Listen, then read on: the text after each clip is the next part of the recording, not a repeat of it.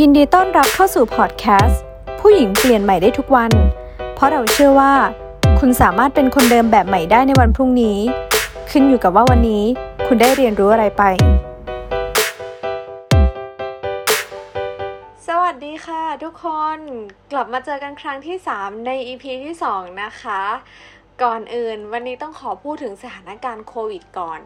จำนวนผู้ติดเชื้อลดลง แล้วก็มีแนวโน้มดีขึ้นเรื่อย ๆ เลยนะคะ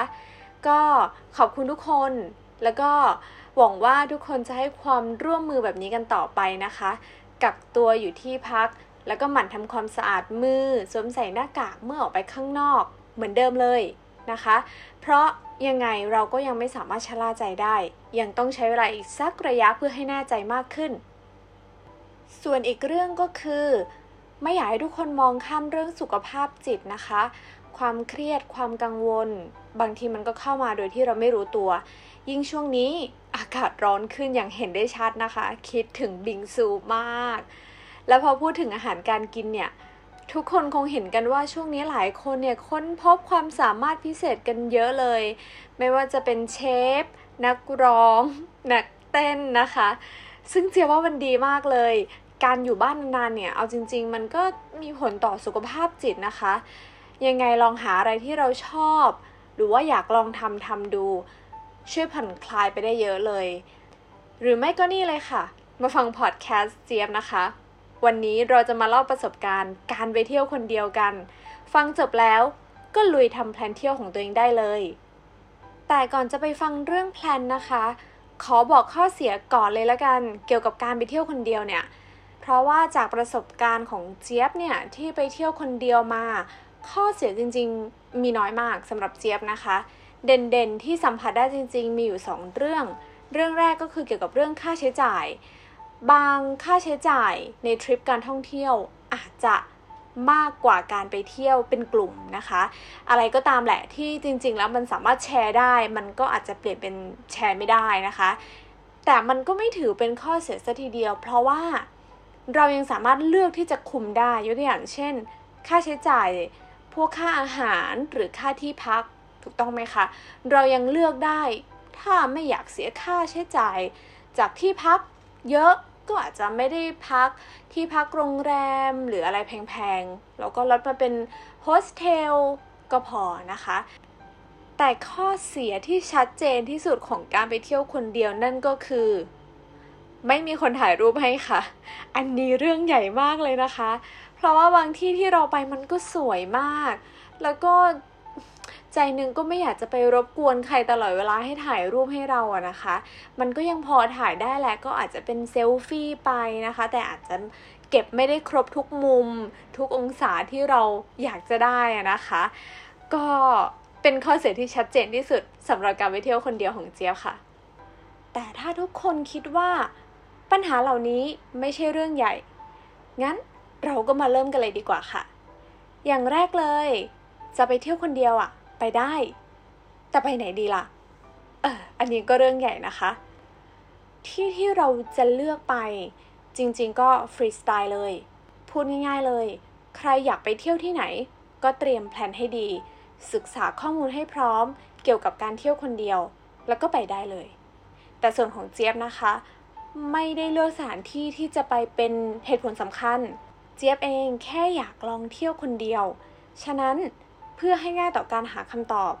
วิธีที่เจี๊ยบเอามาช่วยเลือกจุดหมายของเจี๊ยบนั่นก็คือ การตั้งโจทย์หรือเป้าหมายให้กับมัน และโจทย์ที่เจี๊ยบตั้งไว้มี 2 ข้อ ข้อแรกนะคะ คือ 1. ไปที่ที่เราได้มีโอกาสใช้ภาษาอังกฤษ แล้วก็ขอบรรยากาศแบบยุโรปยุโรปหน่อยนะคะ จะได้อินกับการใช้ภาษา ข้อที่ 2 หาเพื่อนใหม่ค่ะ แต่ทุกอย่างต้องอยู่บนพื้นฐานของความปลอดภัยนะคะ และเมื่อเจี๊ยบหาข้อมูลดูละศึกษาข้อมูลเต็มที่ เพราะว่าเดี๋ยวนี้แน่นอนนะคะ รีวิวการท่องเที่ยวเยอะมาก แล้วก็มีประโยชน์มากๆเลยด้วย และหลังจากเจี๊ยบหาข้อมูลอย่างถี่ถ้วนแล้วเนี่ย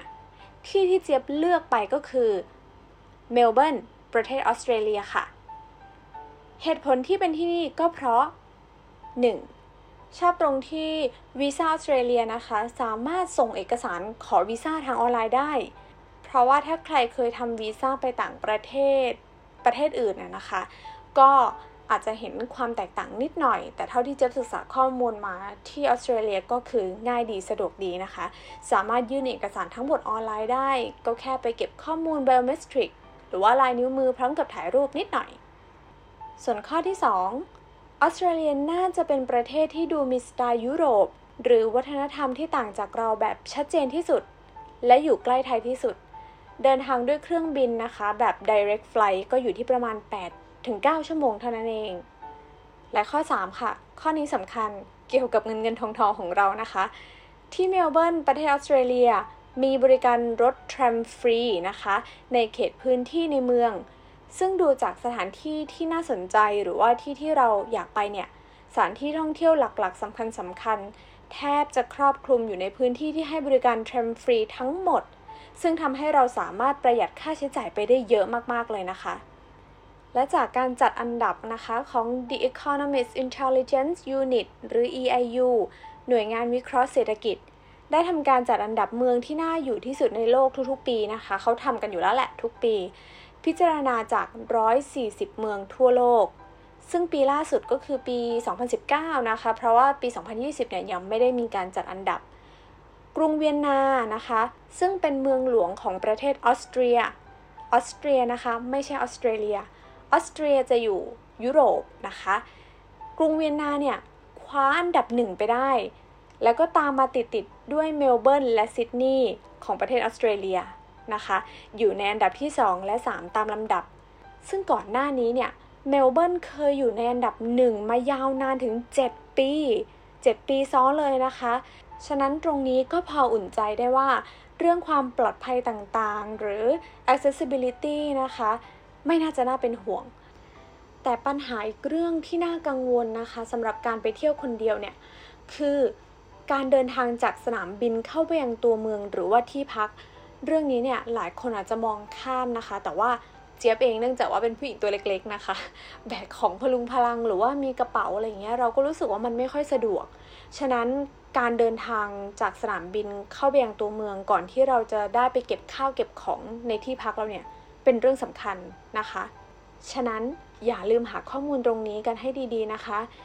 ซึ่งที่เมลเบิร์นเองเนี่ย ก็ค่อนข้างสะดวกเลยทีเดียว เพราะว่ามีทั้งรถไฟแล้วก็ Airport Bus ส่วนตัวเจี๊ยบเองเลือกเป็น Airport Bus นะคะ ที่จะเดินทางเข้าไปยังตัวเมือง ถึงราคาจะแพงไปนิดนึงนะคะ แต่ว่าก็สะดวกแทบไม่ต้องรอเลยนะคะ ใช้เวลาประมาณแค่ครึ่งชั่วโมงก็ถึงตัวเมืองละ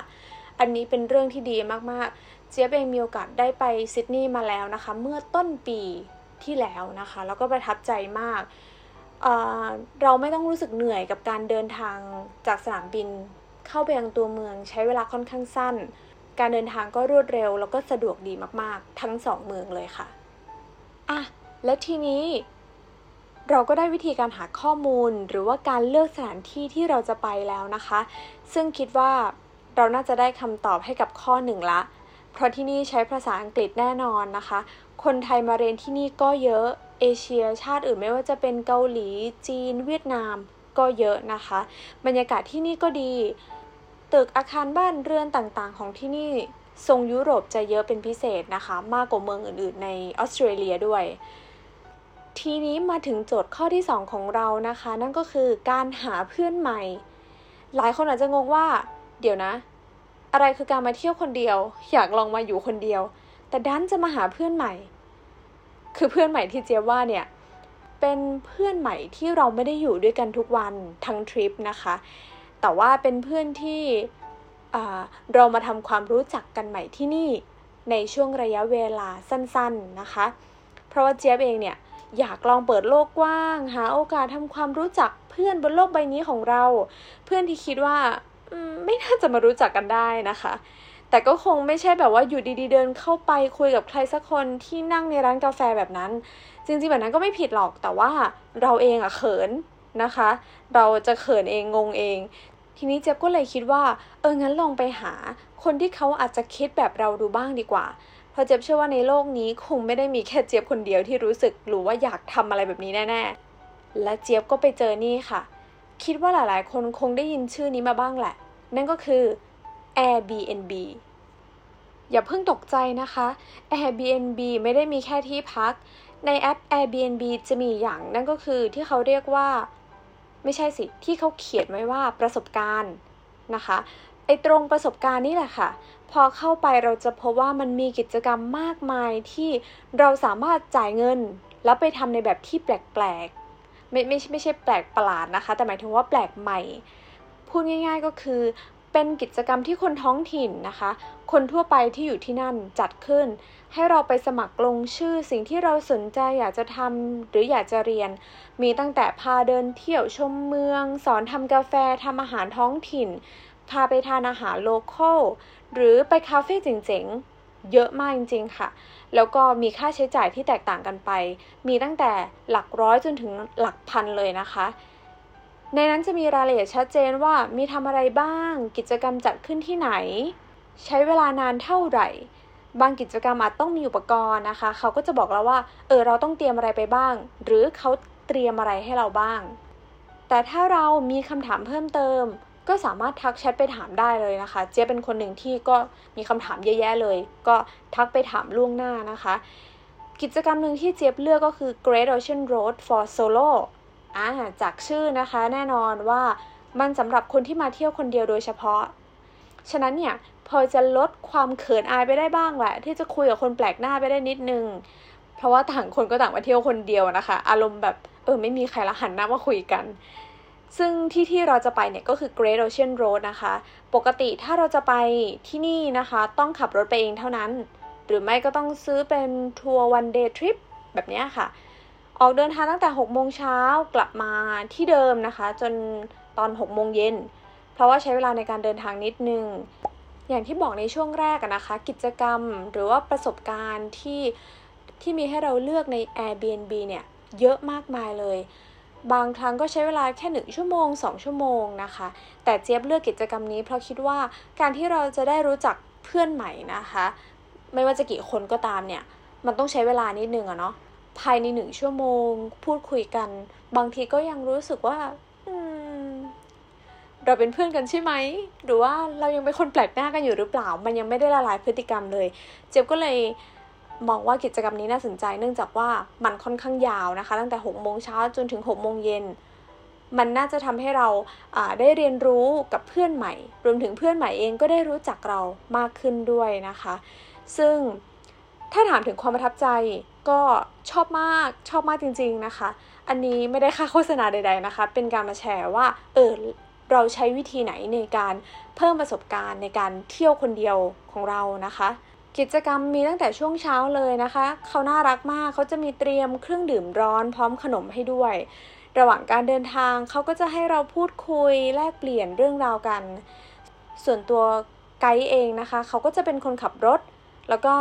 มีเล่าเรื่องราวประวัติ แล้วก็ข้อมูลเกี่ยวกับเมลเบิร์นให้เราฟังแบบฟังเพลินเลยนะคะ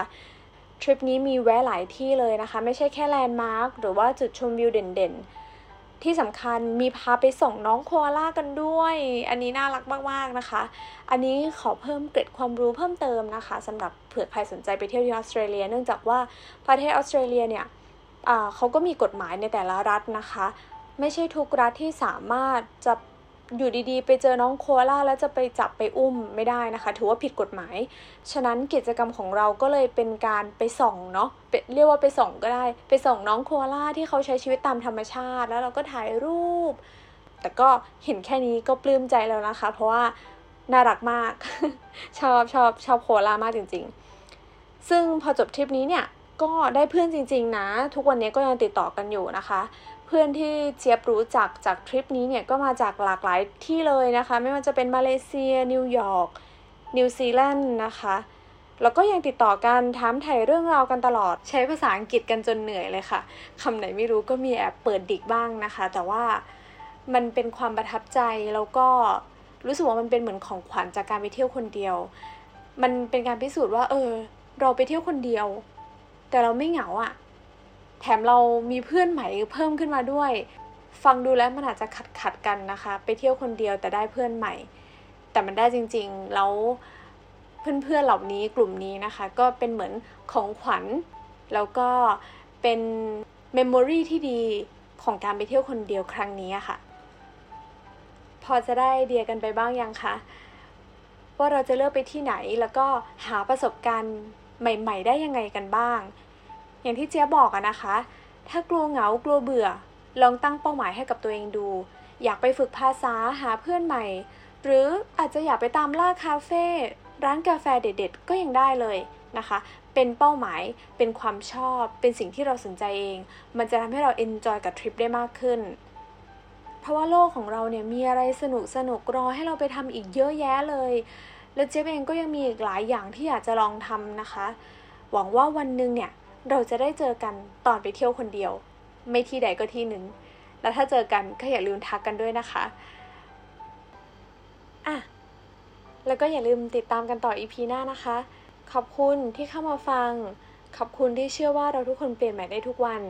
เจ๊ยบเองเนี่ยก็จะดีใจมากหากได้เป็นส่วนหนึ่งของการเปลี่ยนแปลงของทุกๆคนนะคะ เจอกันใหม่ค่ะ สวัสดีค่ะ